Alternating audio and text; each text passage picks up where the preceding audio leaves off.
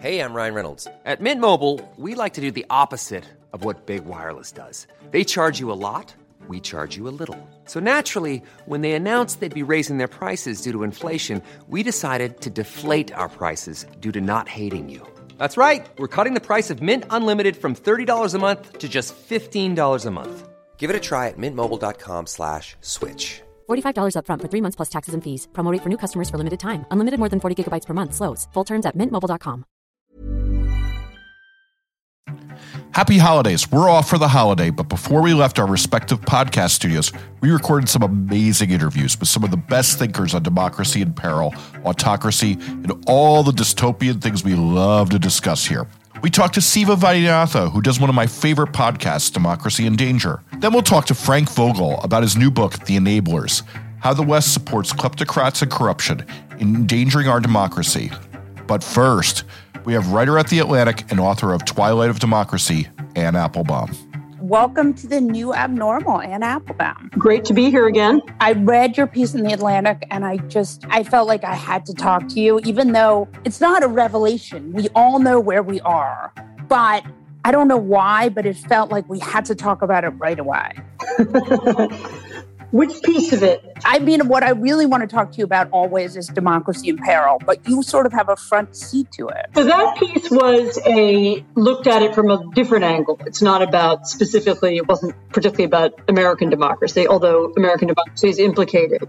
It was more of an argument about autocracies, which they now cooperate together and collaborate in sometimes surprising circumstances. So you would think that the communist Chinese and the nationalist Russians and the theocratic Iranians would have nothing in common. And yet they do now have something in common. And what they have in common is the, the, the common need to push back against democracies and against democracy movements inside their own countries. And they now cooperate to make that happen. So they're their corrupt state companies cooperate with one another. Their police forces cooperate. They share surveillance technology. They learn how to do disinformation from one another. You can see this happening now. You can watch it happening in different places around the world. And of course, that has an effect on us because they look for people to corrupt. They look for ways to have influence also inside the democracies. That has an effect on our politics too. Like Viktor Orban and Tucker Carlson. Viktor Orban is so unimportant in the grand scheme of things. uninfluential. You know, it's a very right. Central European country of 10 million people. So it's, you know, but China, yeah, China's influence is important. And so, you know, the Chinese attempt to shape American conversations about China, whether it's through influencing students or influencing education, or whether it's through buying business people or buying lobbyists, you know, and former politicians. That's more important. You know, the, the Russian use of kleptocracy and money to corrupt people, um, which they do in the US, they do in the UK, they do everywhere they can, actually um, is also quite important. I mean, you know, there's a story that hasn't gotten a lot of as much attention as it maybe should have done, which was the Russian attempt to infiltrate the National Rifle Association. If you remember yeah. that, yeah, it was in the news, bubbled up sort of three or four years ago. Maria Butina. That's right, exactly. And, and, and that's the classic kind of thing that they do. They look to have influence by funding I mean, in, in, Europe, it's usually the far right. Um, in the U.S., it's uh, unfortunately the Republican Party. And so they look to fund organizations that are close to the party. They look to buy people. They look to influence people. And they've had some success. Yeah. Seems like they've had a lot of success. But China still is a much bigger economy. China is a much bigger economy, and of course, much more important in the long term. Russia is important because Russia is so focused for, I mean, Russia, I shouldn't say Russia, I should say the Putin regime, because what the Russians themselves think is something is, is rather different. But the Putin regime is very focused on the U.S. in ways that I think we don't usually realize. I mean, they um, you know, the kind of narrative about American democracy and how terrible it is and how violent it is is on Russian television all the time. Um, also, stories about how awful Europe is and how degenerate and declining. And for Putin, it's very, very important to show that democracy is unattractive because he wants to discourage the democracy movement inside his own country, which has identified him as profoundly corrupt. And that's actually a view that's probably shared by most Russians. And so he needs to discredit it. He needs to undermine it. He's very interested in picking apart NATO and undermining America, you know, sort of American European links, the transatlantic alliance. He's, you know, most of Russian foreign policy now is focused on disorienting and disorganizing Europe and America. And the Chinese are, the Chinese are not focused on our internal politics in the same way. And so while there are plenty of other things to worry about, that's not that's right now. I mean, they certainly could begin doing that in the future. Right now, that's not what they do. And so Russia, even though of course it's a declining economic power and all that, has a lot of interest and puts a lot of effort and time and money into campaigns and you know um, the support for extremism in America and Europe. And so we should worry about it. I'm sure you saw that where Tucker Carlson was saying that NATO's job is just to antagonize Putin. Yes, I mean that's a classic. I mean Tucker Carlson's motives are uh, opaque to me. I don't fully understand why he's doing it. May he may he may well be getting some form of funding or kickbacks. I have no idea, so I can't accuse him of that. But he certainly has agreed, you know, some time ago has begun following along with Russian narratives. And I mean sometimes you can hear him say things that I know come originally from um, Russian propaganda. Trump did that actually during the 2016 campaign, and which that whole thing about Hillary Clinton being a warmonger and World War III coming. If you remember that element of 2016, that was that all started at oh, and Obama founding ISIS. Many of those themes and narratives started in Russia and then they were picked up on the right in the United States. And Tucker Carlson has apparently decided to do that too. I mean, it may be that he has so now identified with the anti democratic ideology of Putin and Putinism. You know, the idea of pushing back against Democrats, whether they're big D Democrats or small d Democrats, you know, whether it's people who want the right to vote in Russia or whether it's people who want independence in Ukraine or whether it's Americans who want, you know, the choice, you know, to be able to vote for the president and not have the president come to power through a coup. You know, he's against all those things now, and so that may that may be the simple explanation for why he's doing what he's doing. Did you ever think you would see an America like this? You know, every day brings a new surprise. Of course, I'm less surprised now than I was four or five years ago because it's been going this way for a while. But um, I, I mean, I suppose at some level, I'm surprised that Fox News's viewers don't object or don't see what's happening. That the genuinely anti democratic and in some deep ways anti American language that's now used on that television station, that that doesn't somehow bother anybody. That maybe continues to surprise me. There have been countries in Europe that have come back from fascism. All of them.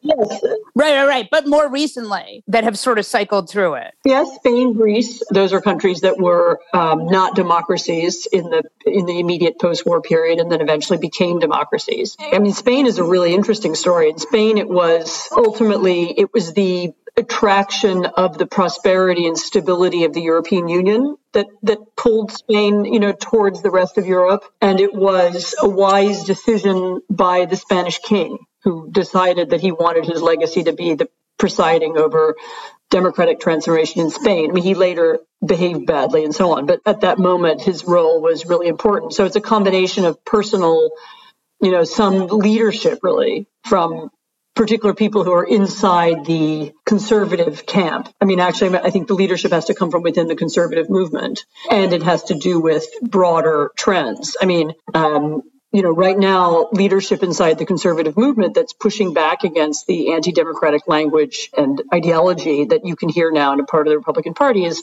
mostly coming from Liz Cheney and Adam Kinzinger. And both are behaving very bravely. I mean, I, you know, people can not like them for other reasons, but you, you have to really admire, um, in particular, Liz Cheney, who's taken a huge amount of flack, given who her family is and where she comes from and so on. And yet she now sees it as, you know, her mission is to reverse this trend inside the party. Whether she can succeed, I don't know. But but you will need people like that, maybe religious leaders, maybe business leaders, but other certainly other political leaders.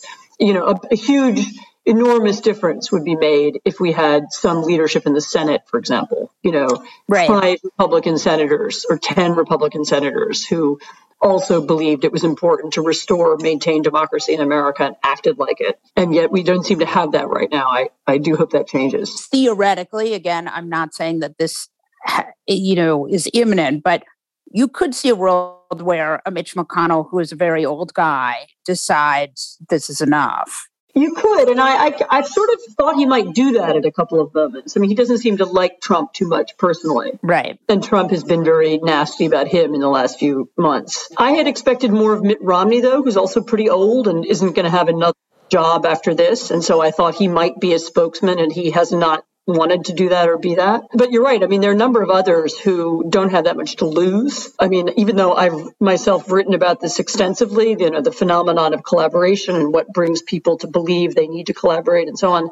I mean, even so, I'm I'm surprised that there hasn't been, you know, at least two or three people in the Senate who are willing to play the role that Cheney is playing in the House. Thing that I'm always struck by is it feels like a lot of these American conservatives don't realize where this goes. I, I, I guess so. I mean, but it's to me, it's so obvious where it goes, and we have the examples all around us. I mean, you can look at you know what did happen in Russia. You know, what did happen in Hungary, you know, what has happened in other countries where democracy has declined, what happened in Turkey, what happened in Venezuela. I mean, it doesn't have to be a right wing process, although in our country it is. But, you know, the slow, you know, nowadays, if you look around the world, you know, I guess we have this idea that democracy always ends with some kind of coup d'etat. You know, there's sort of tanks on the street and there's some colonels shooting off weapons in the presidential palace or something. Actually, most democracies don't end that way. They end through the slow attrition, the slow decline of institutions, you know, the judiciary, the media, you know, the civil service, you know, all kinds of guardrails that are put around democracy and the, and the destruction of the kind of level playing field that makes voting possible and makes fair voting possible. And that's what destroys democracy. As I said, there's so many contemporary examples and recent ones, including ones that Republicans know about, like Venezuela, that I find it hard to really understand what they imagine is happening in the United States. Yeah. I mean, I remember a few months ago when Republican far right media was celebrating the coup in Myanmar. And I thought, you guys, when the military takes over, you don't get to like say, no, I'm not going to get my vaccine, right? I mean, so many of these freedoms that the right is so obsessed with are things that the, a military coup takes away. Yeah, I mean, the very idea that anybody would imagine that a military coup was some kind of route to freedom is really very strange and has to be understood in, I mean, you know, as some kind of either a profound misunderstanding or some kind of deeply evil form of propaganda. I mean, it's really odd. Um, and, and as I said, particularly because countries like Myanmar are very much part of this autocratic network that I described. I mean, you know, Myanmar has very close business links to China. The leadership there is going to stay in power through that kind of network, or, or will try to, just like the Venezuelans stay in power thanks to the Russians and the Chinese and the Iranians, and the Belarusians Right. stay thanks to the Russians mostly, but also the Chinese who have a big investment there. And does someone seriously want America to be part of that world where kleptocrats who steal their country's money, you know, run everything and Chinese style surveillance is permanent and the government does disinformation as a common and ordinary form of politics? I mean, it's very hard for me to imagine anybody wants the United States to go in that direction. yeah, it seems completely insane, but we're definitely hearing it from the far right as some kind of like weird Trumpian fantasy. Are you seeing anything positive out of Europe? There are some positive things, yes. There's a new German government that has come about through a very sensible coalition set of compromises that seems, you know, really dedicated to, you know, democracy and to, and to integration into the European Union and to NATO. And that's kind of, it's nice to see that, you know, because we had a big change of power there. We had Angela Merkel, who'd been running the country for, you know, 16 years, uh, leaving. And that's nice. In Poland, which is where I am now, and, and in, even more so in Hungary, um, which are two countries that have been, that are now run by these anti democratic parties or parties that sort of would be autocratic parties. You know, there's evidence of the, the Hungarian opposition has united. They have a very decent leader. Um, I mean, I think if there was a fair election in Hungary, he would win it. Whether there will be a fair election, I don't know. They have an election next spring. So you you you see people beginning to mobilize and push back against populism and against extremism in a lot of places. And you see, you know, there was you know the resurgence of it. Of there's a you know the center right in France, um, the center right in Spain. I mean, you you, you see you, you know, you, there's there's there's plenty of good news. I mean, there isn't a kind of slam dunk moment, but you know, we have a lot of important elections coming up that'll be worth watching. And the French election is coming up, the, the Hungarian election, as I said. If those go against the extremists and against the far right, that'll be good news, even for the United States. Is there an international body that can put some limits on the way these countries influence each other in elections? I mean, there isn't really. I mean, the EU, the European Union does have, you know, there are some ways in which the EU can, you know, monitor the court system for the independence of courts and so on. And the EU has ways of kind of monitoring and influencing its members. They aren't very efficient and they don't necessarily work that well, but that exists. But no, I mean, influence in, in terms of elections and democracy mostly happens more kind of in the ether. You know, I mean, unfortunately, the United States has been a really bad influence over the last several years. I mean, Trump's example has been followed and copied by a lot of other kind of would-be autocrats in lots of countries. I mean, the president of Brazil has already said more or less the same thing. You know, he said, if I lose the election, it's because it was unfair. You know, so you have, you have, you can hear people parroting things that Trump has said, and you can hear, you can hear the admiration for that kind of politics in, in, in other, as I said, autocratic political parties or states. On, you know, on the other hand, democratic movements also spread and they also play off of one another. And, you know, as I said, the, the, you know, a few good European elections where I don't even care anymore if it's the center left or the center right, where kind of decent people who respect democracy win and then take power, you know, that would be, that's always good news. As said, we just had it in Germany. You know, a few more would, would help and I think would have perversely some influence on the United States because, you know, people who run the Democratic Party, people who run the Republican Party watch politics politics in other countries. Oh, God. I mean, I guess the fact that there's any good news is good, right? And we should just take that. It's very important also. I mean, this is apart from whether there really is any good news or not. It's very important not to feel that decline is inevitable or that something you know, that's very important because actually one of the things that somebody like Putin is trying to achieve is he's trying to achieve apathy. You know, he, he wants people to say, oh my God, it's all so awful. I can't do anything. You know, I can't watch, you know, I actually had two people here in Warsaw tell me today, I don't watch TV anymore. I hate politics. I can't follow it. Right. Um, but that's, that's what, what you can understand, you know, if, if, you were watching U.S. politics for the last few years, you might feel the same way. Um, but, but actually it's that apathy that's good for them. I mean, it's good for the extreme extremists. And it's really important that people remember that everything that happens tomorrow depends on the choices that we make today. And it is never the case that the story is over. And there are always things you can do. You know, you can always join a political party or you can run for office or you can work on a campaign or you can join or work with or give money to one of the really many good organizations like Protect Democracy, you know, who are working hard to, um, you know, file lawsuits when lawsuits need to be filed. You know, there are a lot of lot of good organizations out there are working to protect American democracy, and you can be part of them. You can help them. Um, so there's no, there's never any, you know, you may feel like despair or feel despairing or pessimistic, but there's no use to it. You know, you might as well, you know, work for some kind of change. Thank you so much. This was great. And I really appreciate you making the time for us. Well, I'm happy, as you know, always to talk. So thanks a lot. Thank you. Hey, folks, if you haven't heard, every single week we do a special bonus episode for Beast Inside, the Daily Beast membership program. Sometimes we interview senators like Cory Booker or the folks who explain what's happening behind the scenes in media, like Jim Acosta or Soledad O'Brien. Sometimes we just have fun and talk to our favorite comedians and actors like Busy Phillips or Billy Eichner. And sometimes we just have friends around to analyze what's happening in the news. You can get all of our episodes in your favorite podcast app of choice by becoming a Beast Inside member, where you'll support the Beast's fearless journalism, as well as getting full access to podcasts and articles. To become a member, head to New Abnormal newabnormal.thedailybeast.com. That's newabnormal.thedailybeast.com. Since 2013, Bombas has donated over 100 million socks, underwear, and t shirts to those facing homelessness If we counted those on air, this ad would last over 1,157 days. But if we counted the time it takes to make a donation possible, it would take just a few clicks. Because every time you make a purchase, Bombas donates an item to someone who needs it. Go to bombas.com slash ACAST and use code ACAST for 20% off your first purchase. That's bombas.com slash ACAST, code ACAST. Burrow's furniture is built for the way you live. From ensuring easy assembly and disassembly to honoring highly requested new colors for their award winning seating, they always have their customers in mind. Their modular seating is made out of durable materials to last and grow with you. And with Burrow, you always get fast, free shipping. Get up to 60% off during Burrow's Memorial Day sale at burrow.com slash ACAST. That's burrow.com slash ACAST. burrow.com slash ACAST. When picking a commerce platform for your business, you have two choices.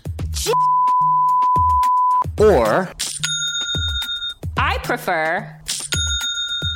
Don't you? That's the sound you'll hear when you switch your business to Shopify, the global commerce platform that supercharges your selling wherever you sell, online, in person, on social media, and beyond. Shopify is the best all in one commerce platform capable of handling your business's complexity no matter how big you grow. Step up to Shopify and harness the best converting checkout and the same intuitive features, trusted apps, and powerful analytics used by the world's leading brands like Rothy's, Allbirds, Brooklinen, and so much more. You're probably thinking, sure, but migrating is going to be a headache. Shopify's App Store has the migration apps you need to migrate your products, orders, customers, and more from every major e commerce platform to Shopify. If you're anything like me, you're one of those don't put me in a box people. Everyone who knows me knows I'm a don't put me in a box person. And thankfully, Shopify never will because with Shopify, control of your brand and business is always in your hands from your storefront look to your back office operations. I hate when checking out from an online store and then having to pull out my credit card and type in all those numbers. A Shopify store remembers my shipping address and payment information. So if I'm on the couch and my wallet is on the kitchen counter, I don't even have to get up. Stop leaving sales on the table. Switch your business to Shopify and discover why millions trust Shopify as their all in one commerce platform to build, grow, and run their business. Sign up today for your $1 per month trial period at shopify.com slash abnormal, all lowercase. That's one month for just $1 at shopify.com slash abnormal, all lowercase. Shopify.com slash abnormal.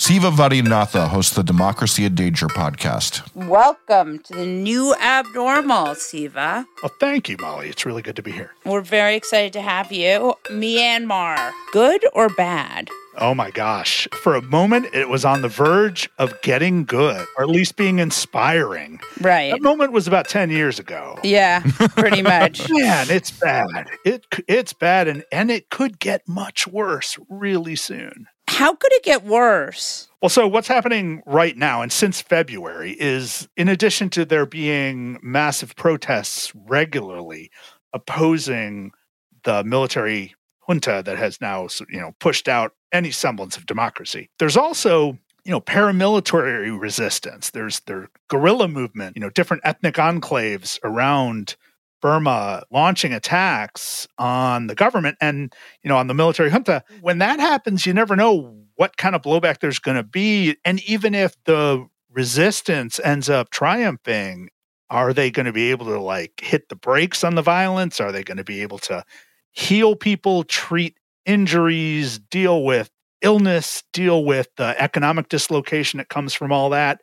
You know, a country like that, which is, you know, already, you know, sort of flimsy economically after years of bad governance, you just never know what's going to happen. It's interesting because Myanmar is the fantasy of many Trump supporters. Does anyone see military coup not good? I mean, this seems like a no brainer, but no. Yeah, it's really strange. And, you know, like between that and Hungary and the idea of like, uh, you know, this virulent anti Semite who is so openly against democracy, who's running Hungary, which really had great hope, right? I mean, 20 years ago, everyone would look at Hungary and go, this is a country on its way up with like a nice multi ethnic democracy and a real, you know, taking all the lessons they could from Uh, they're struggling against communism and and uh, you know and and centuries of uh, of being invaded, and then all of a sudden, you know, the extreme right and and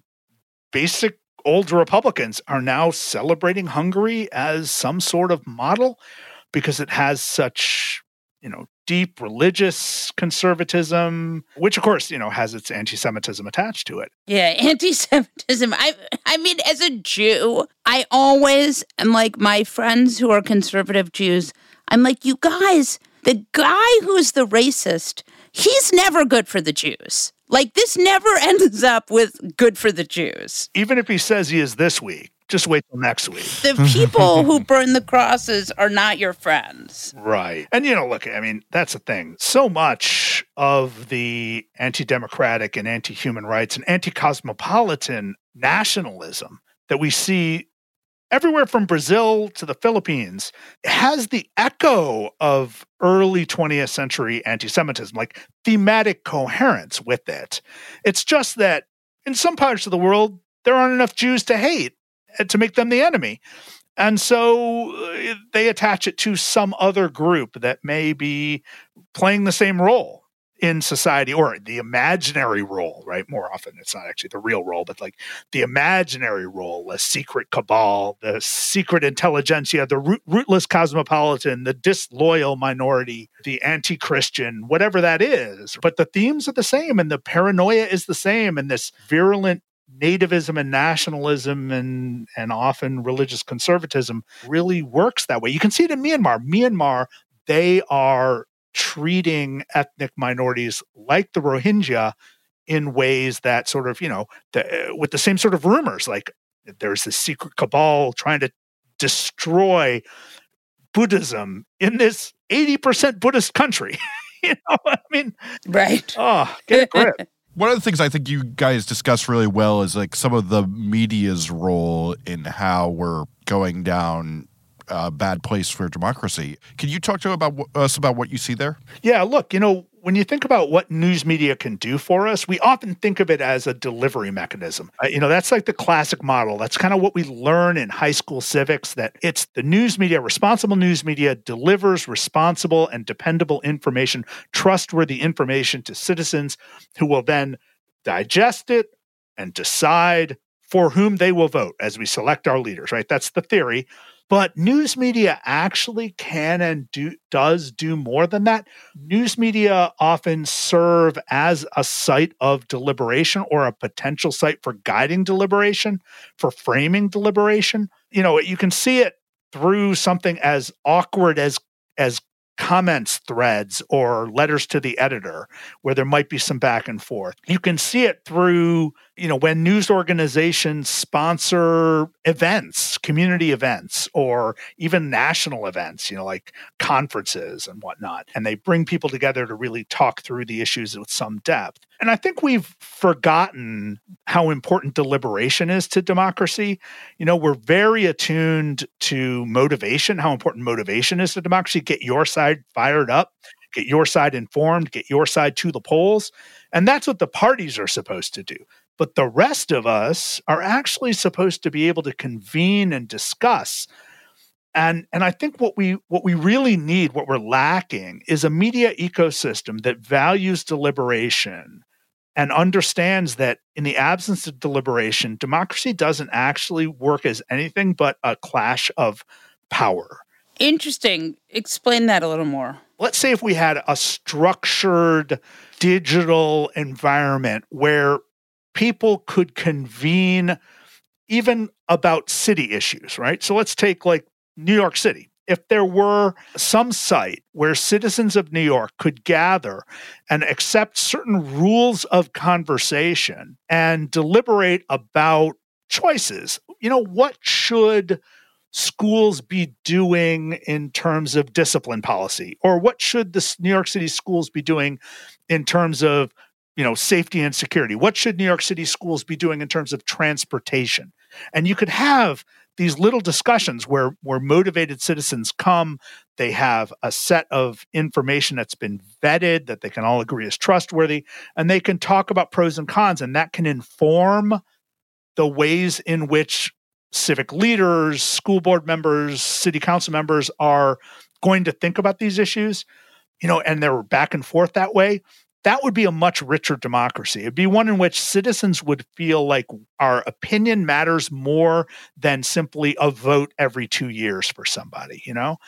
But we don't have that. Instead, we have a media ecosystem that is entirely based on sorting people and motivating people, mostly motivating you to buy something, but also sorting people because, you know, every commercial media outlet knows its niche, knows its audience, and knows that that's it's not that broad. You know, there are very few of our media businesses that even think of themselves as having a broad audience. And I, I'm not sure they ever really did, but they imagined that they did. Yeah, I think that's right. Dana Milbank wasn't the first person to talk about it, but I feel like there's been a new kind of thinking I'm seeing in media world of maybe we should be neutral but pro democracy. Yeah. So I don't know what neutral would mean necessarily, but being pro democracy makes total sense, right? If you are a reporter, like a straight up news reporter, and I've done this job, right? A straight up news reporter, I had to put on that hat and not tell people who I voted for and you right. know not try to explicitly express my political opinions in the news reports I wrote. It's a worthy and noble practice. You know, I, I waited a number of years to tell people what I thought, and so what, right? So if you're going to do that, though, you can still be for something. You can still be for certain values. You don't have to be for one party or the other, but you can be for transparency. You can be for fairness. You can be for equality. You can be for democracy. And it's actually healthy to talk about what it means to be for democracy. Does being for democracy encompass all of those other values I mentioned? Maybe, maybe not. But, you know, being for democracy means being able to call out when someone is abrogating the norms of democratic interaction, when someone is rigging a system, when someone is uh, denigrating a whole group of people to try to dehumanize them or take them out of the public sphere. You know, that's an anti democratic move. And it's okay for a news reporter who isn't necessarily going to say, Democrat or Republican is my people, you know, but is going to say, this is bad for democracy, you know, because there's a settled group of values, or maybe not settled, but a pretty stable set of values that we should agree upon are necessary for a working democracy. Yeah, I agree. I think you're right. Right now, Biden is doing this democracy summit which I think is like a great idea, but also very ironic. Discuss. Ironic, yeah. Look, I mean, it's pretty clear that that that meeting about democracy doesn't really have democracy as its end game. Right. It's more of a an umbrella for very mushy diplomatic conversations. And it would be interesting if it were focused, if we're focused on certain questions like are these nations going to sign a document supporting certain values, the kind of document that generated the you know, uh, you know, Universal Declaration of Human Rights. Is is that going to co- is that the goal here? That would be interesting. That would require a lot of meetings and scholarship and experts really working on creating a nice set of principles that everyone could sign on to and it might have diplomatic force in it you know it might have a, a, way of working through and becoming principles of international law. That doesn't seem to be what they're after. I think they're after some hugs. Yeah. And there's nothing wrong with hugs right? There's nothing wrong with like I, listen i like it. Yeah but i don't think it's something that's going to strike a blow for democracy at the very moment when democracy is under direct attack. Like we need a much more firm and declared defense of democracy than even the president of the United States seems willing to be making right now. So, Stephen, you've been doing these uh, really interesting to me dives into what is happening in other countries. I feel like it's so hard to get people to talk about like movements in other countries and find media on this. I particularly I really loved the episode on Cuba. Could you tell our audience a little bit about what's happening there? Yeah, so you know, Cuba is one of those places where the prospect of real democracy has not been, you know, in anyone's dreams. for decades. you know, like the notion of the Castro brothers ever giving up control was just fantasy. There were obviously fantasies of like overthrowing or assassinating the Castro brothers, and that there were certainly many Cuban exiles who thought that, and some of them tried to act on it. But the notion among Cuban people that there would be democracy just seemed out of reach. But a very interesting thing is happening now, and that is that there are people who have very specific complaints, very specific quality of life issues that they are finally willing to take a chance on and and to to rally in the streets for. And of course a lot of them are economic right? It's a lot about economic opportunity. It's a lot about the ability to actually get decent services from the government. But they're asking for a response. They're basically saying we are citizens and we need our government to work for us in some way at some basic level. And that's never happened in Cuba before. So, I mean, this might be the most optimistic time in Cuban history since 1959. That's not to say that the government is likely to fall, but something is happening there, and it's happening internally domestically it's not happening with the cia pulling strings it's not happening with you know cuban exiles and expats you know sending secret forces back or or any of that. It's the people of cuba saying we need to live a little bit better. And so given that and given the fact that the us has gone so back and forth on its own relationship with cuba over the past you know 6 years or so it's going to be really interesting to see what this next group of potential cuban leaders do because they didn't remember the revolution of 1959 and they might actually be willing to make some compromises and open up Cuban society a little bit more than their previous leaders were able to. So, one of the things we keep getting to that's the darker thing that we'll probably end on is uh, your podcast is a really good student of all these movements and when democracy gets in danger. Is there any happy ending that ever happens for this? Yeah, you know what's really interesting? We started the podcast gloomy, right? Because it was called Democracy in Danger. And as Americans who were talking about the prospect of democracy in 2000, you know, 19 and then 2020, danger was everywhere remember, we're doing this from Charlottesville, Virginia, where in August of 2017, we looked in the eyes of the worst people in this country and they marched in our streets and they beat up our neighbors and they killed one of them. And, that, you know, so we, we, were entering this conversation about democracy being in danger with that haunting us.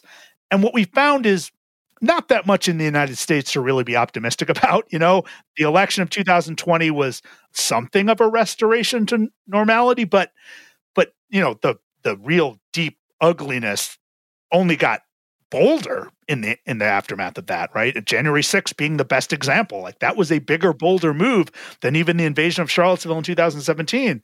And we're still dealing with that, right? There was that there were like three weeks when it looked like the Republicans were gonna go, Whoa, what have we let happen? And yeah. then they've all reverted to, oh, it was no big deal, or it was a great thing, right? So so now we're looking at January 6th, and we're actually putting together a January 6th retrospective show uh, over the next week in which we we really want to ask like is there a glimmer of hope for uh, for for America right now? Are we better off, even if we've changed administrations? Are we actually better off when it comes to the health of democracy and American trust and belief in democracy? And I'm not sure we are. But when I look at places like Cuba, of all places, when I look at what's really going on in Eastern Europe right now, which is fascinating, places like Poland, places like Hungary, you're starting to see kind of what you saw in Israel, which is uh, a coalition of parties, center right and center left and far left, putting their differences aside to stand up to the authoritarian leader and say, let's at least get back to normal, right?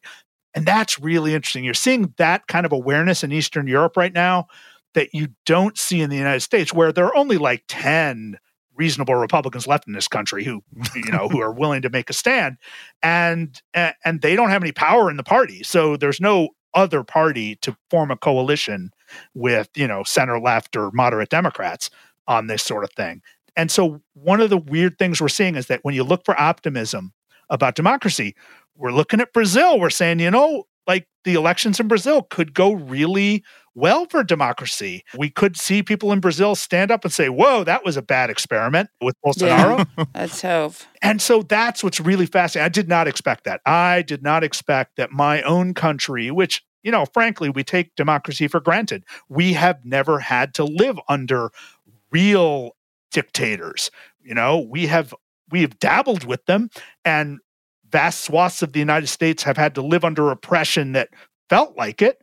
But, you know, we've never thought of ourselves as living under oppression. I think we're just too soft. Like the people of Hungary remember what it was like to live under communist rule. And the people of Hungary and Czech Republic and, and Poland, they understand what it's like to see Nazi tanks go through. You know, those are those are memories that people still have, living people still have. And so that's the sort of thing that we, being so protected in the United States, just take for granted. Not for long. Yeah. oh, boy. Well, Siva, I encourage the audience to tune into your podcast. You're really doing great work, and I hope you'll come back in the future. Oh yeah, what what a pleasure! So nice to talk to everybody about this, and hopefully next time we talk, we'll be a little bit less gloomy about democracy in America. Let's hope. Frank Vogl is the author of The Enablers How the West Supports Kleptocrats and Corruption, Endangering Our Democracy. Welcome to the new abnormal, Frank Vogl. Thank you. It's great to be with you. So, I want to talk to you about autocrats. They all steal from their people. What more do you want to know? Talk to me about what you saw with kleptocrats that was the most surprising thing while you were working on this book. I've been dealing with this issue for, well, literally 50 years. And what I have come to understand, which is so galling, really, is that so much of their wealth depends on the aiding and abetting of dirty money by people on Wall Street, in the City of London, and in other Western financial centers.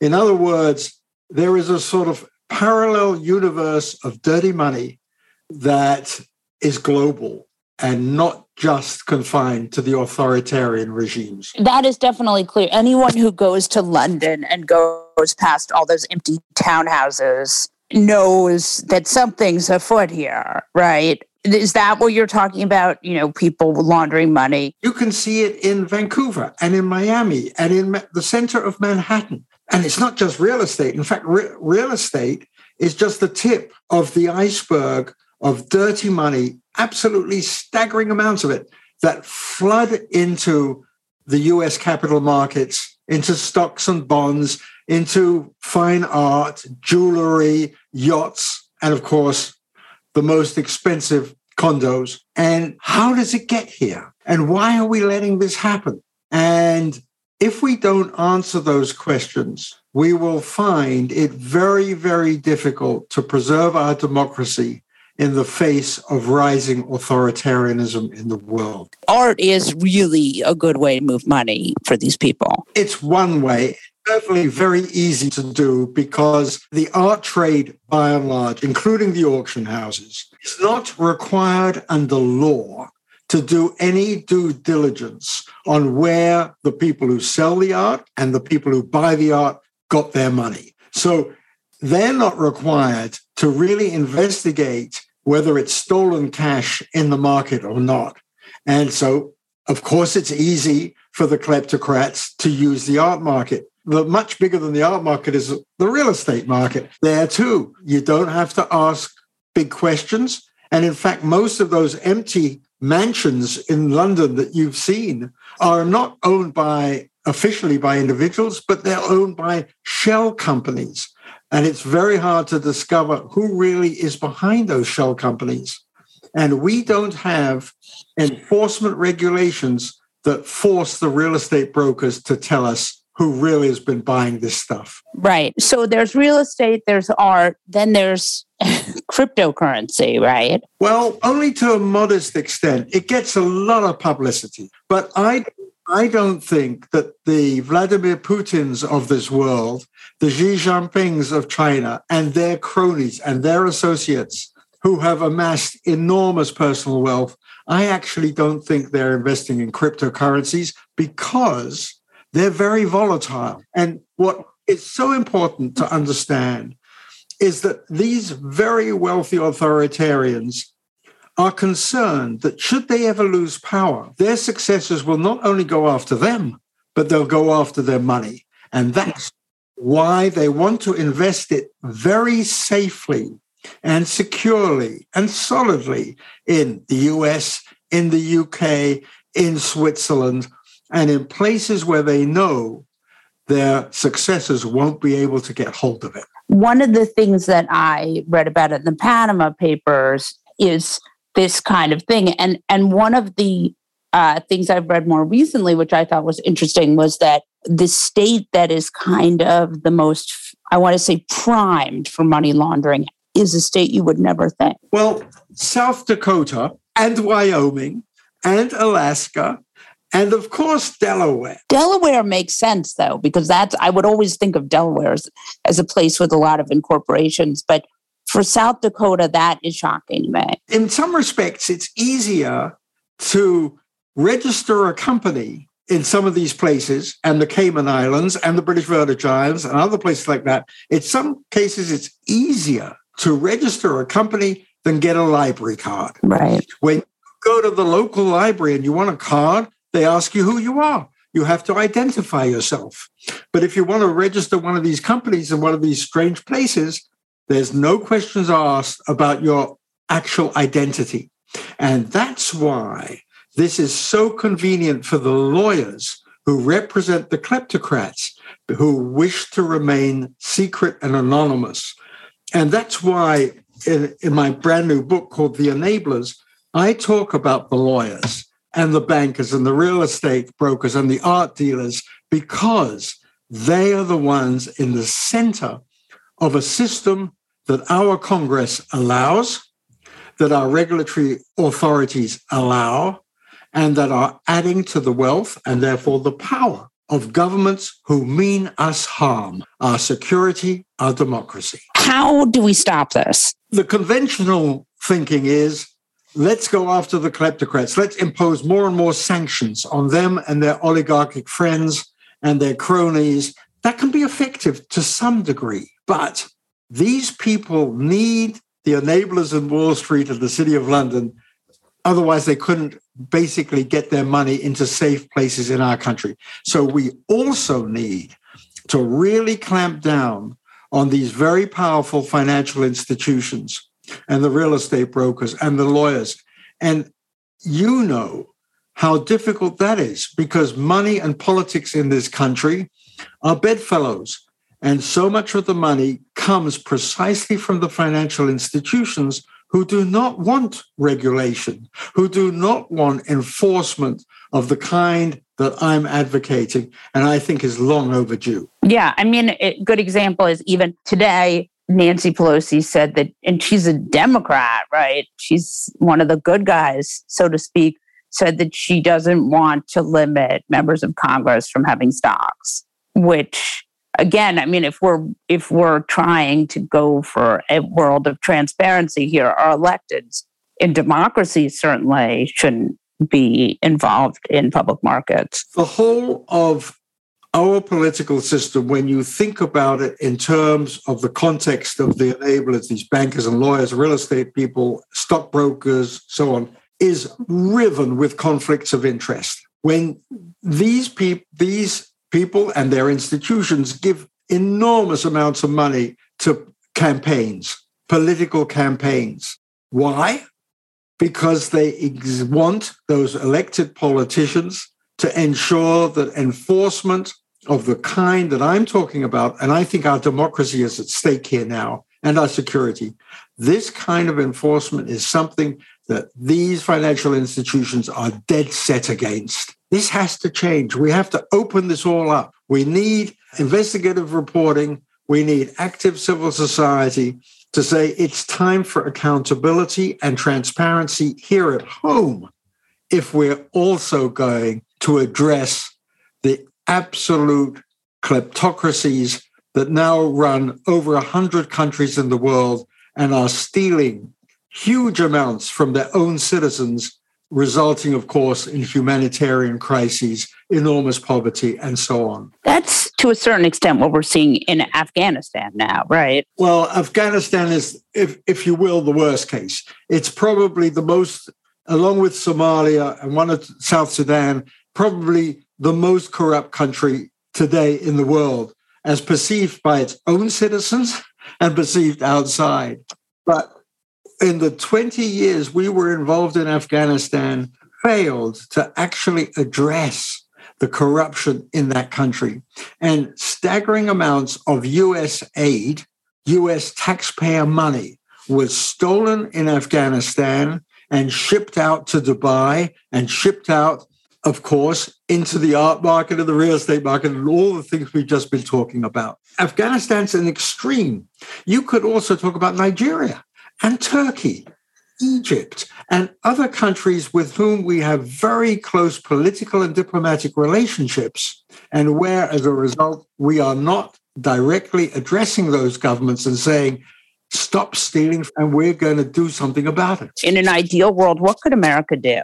One year ago, Goldman Sachs, a very prominent international banking firm on Wall Street, paid more than $4 billion in fines to British, Malaysian, US, and other authorities for two prime charges. One, it paid huge bribes to the former government of Malaysia to get business deals. And then it floated on behalf of the government of Malaysia, it issued over $6 billion of bonds supported by international investors. And executives of Goldman Sachs helped cronies of the former prime minister of Malaysia to steal four and a half billion dollars of that six billion. So they did money laundering and they did cor- uh, bribery. Their defense is that they didn't know them. No, no, no, no, no. They they they agreed and settled, and then the board of directors of Goldman Sachs came out and said, "We're very sorry. These actions were taken by executives at the firm were not consistent with our values, and as a result, we are going to claw back $100 million in pay from the current top executives of the firm and the immediate former top executives. Because when you do a $6 billion bond issue, everybody right. in the firm knows about it. So they did that. And then what happened? Well, of course, the chairman and the top executives still kept their jobs because nobody is ever fired when these cases come up. And there are lots of these cases.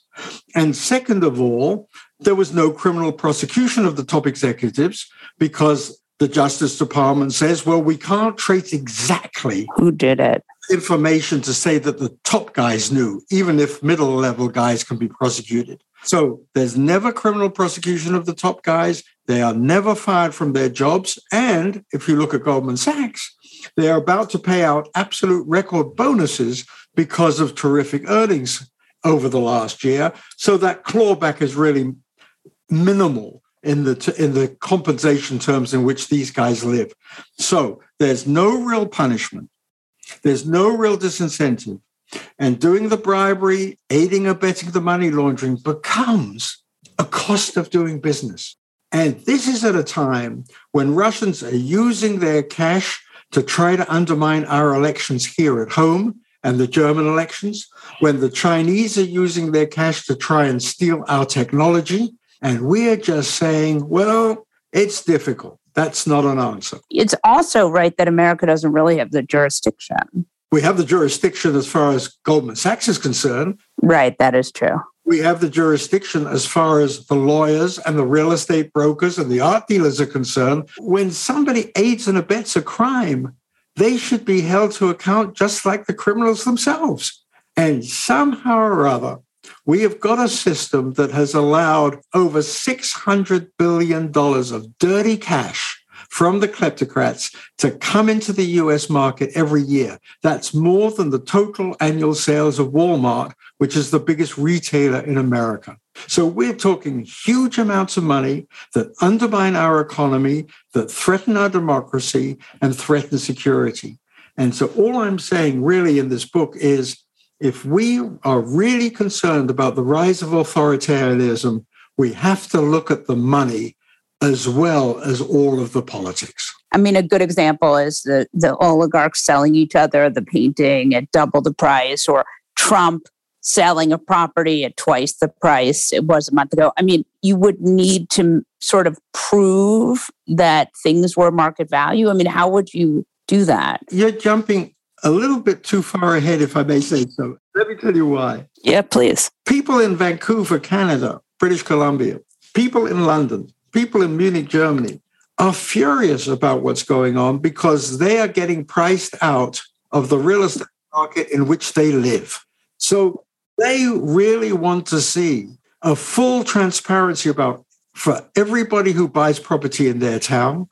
They want to see restrictions on foreign ownership unless that foreign ownership can be demonstrated to be totally legal and legit in terms of where the money comes from. Because they're concerned, as you would be concerned, that real estate prices get to a point which become out of reach for ordinary people. Yeah. That's already happened in London. That's happened in London. It's happened in Vancouver. It's happened in many other places.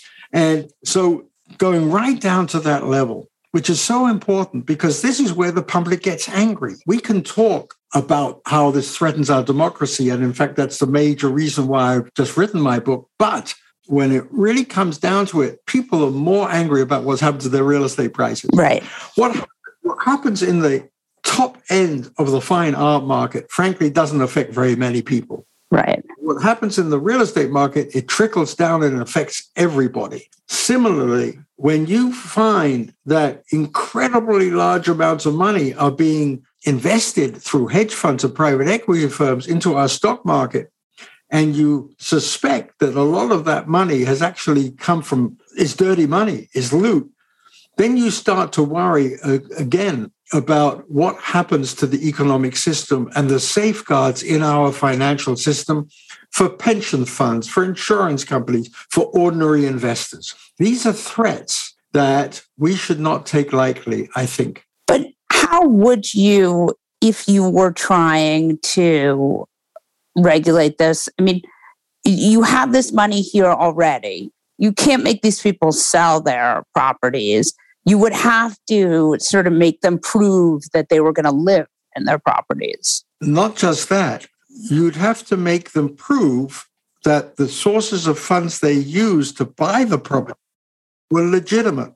So, for example, just to give you one example, a Ukrainian banker called Mr. Kolomoisky, whose bank in Ukraine somehow went bankrupt and $5 billion went missing. He invested in real estate in Houston, Texas, in Cleveland, Ohio, and various other places. The US Justice Department caught up with, with him.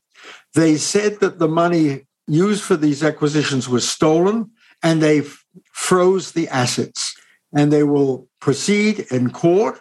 And if it turns out that indeed it was stolen money used to buy the, this real estate, they will confiscate the real estate and put it back on the market. But they keep the money? This is very interesting. The answer, simple answer is yes. It goes to our government. But it really ought to go to the people of Ukraine, where the yeah. money is stolen from. But I could give you exactly the same example for of Nigerians who were in league with the oil minister of Nigeria and who bought an incredibly expensive condo in the middle of Manhattan. That too was frozen by the US Justice authorities along with a $80 million yacht. And they, believe it or not, isn't that amazing? And they, yeah. And that too, if the money, if it turns out on an investigation that this was the proceeds of stolen money, then it will be sold off and the money will go to the US Treasury. And there are many other cases like this, but unfortunately, not enough. Do you think there are American politicians who are interested in this? As the problems have increased, so the sensitivity in Congress has increased. And there is now, and hopefully lots of people will will will follow up this this uh, conversation and contact the right congressman.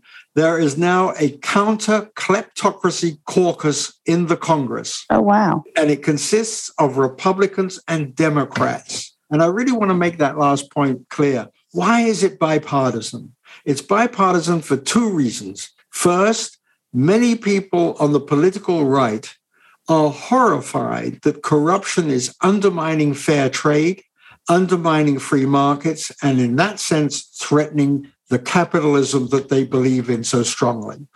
Second of all, there is an increasing sensitivity on the right and on the left that these issues are now so large that they affect our national security and they affect our democracy. And just to be very concrete, uh, last year, this caucus managed to convince the rest of Congress to pass what was called the Corporate Transparency Act. And the new regulations for that act will, will go into effect in 2022. And what are they? They will demand that every piece of real estate bought in this country be required to explain who is the true owner.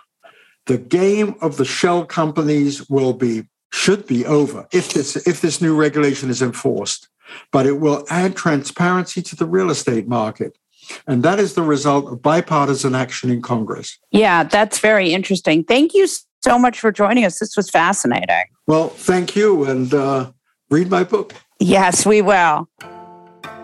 On that note, we'll wrap this episode of The New Abnormal from the Daily Beast. In future episodes, we'll be talking to smart folks from the Daily Beast and beyond from media, culture, politics, and science who will help us understand what's happening to our country and the world. We hope you'll subscribe to us on your favorite podcast app and share the show on social media. Thanks so much for listening, and we'll see you again on the next episode.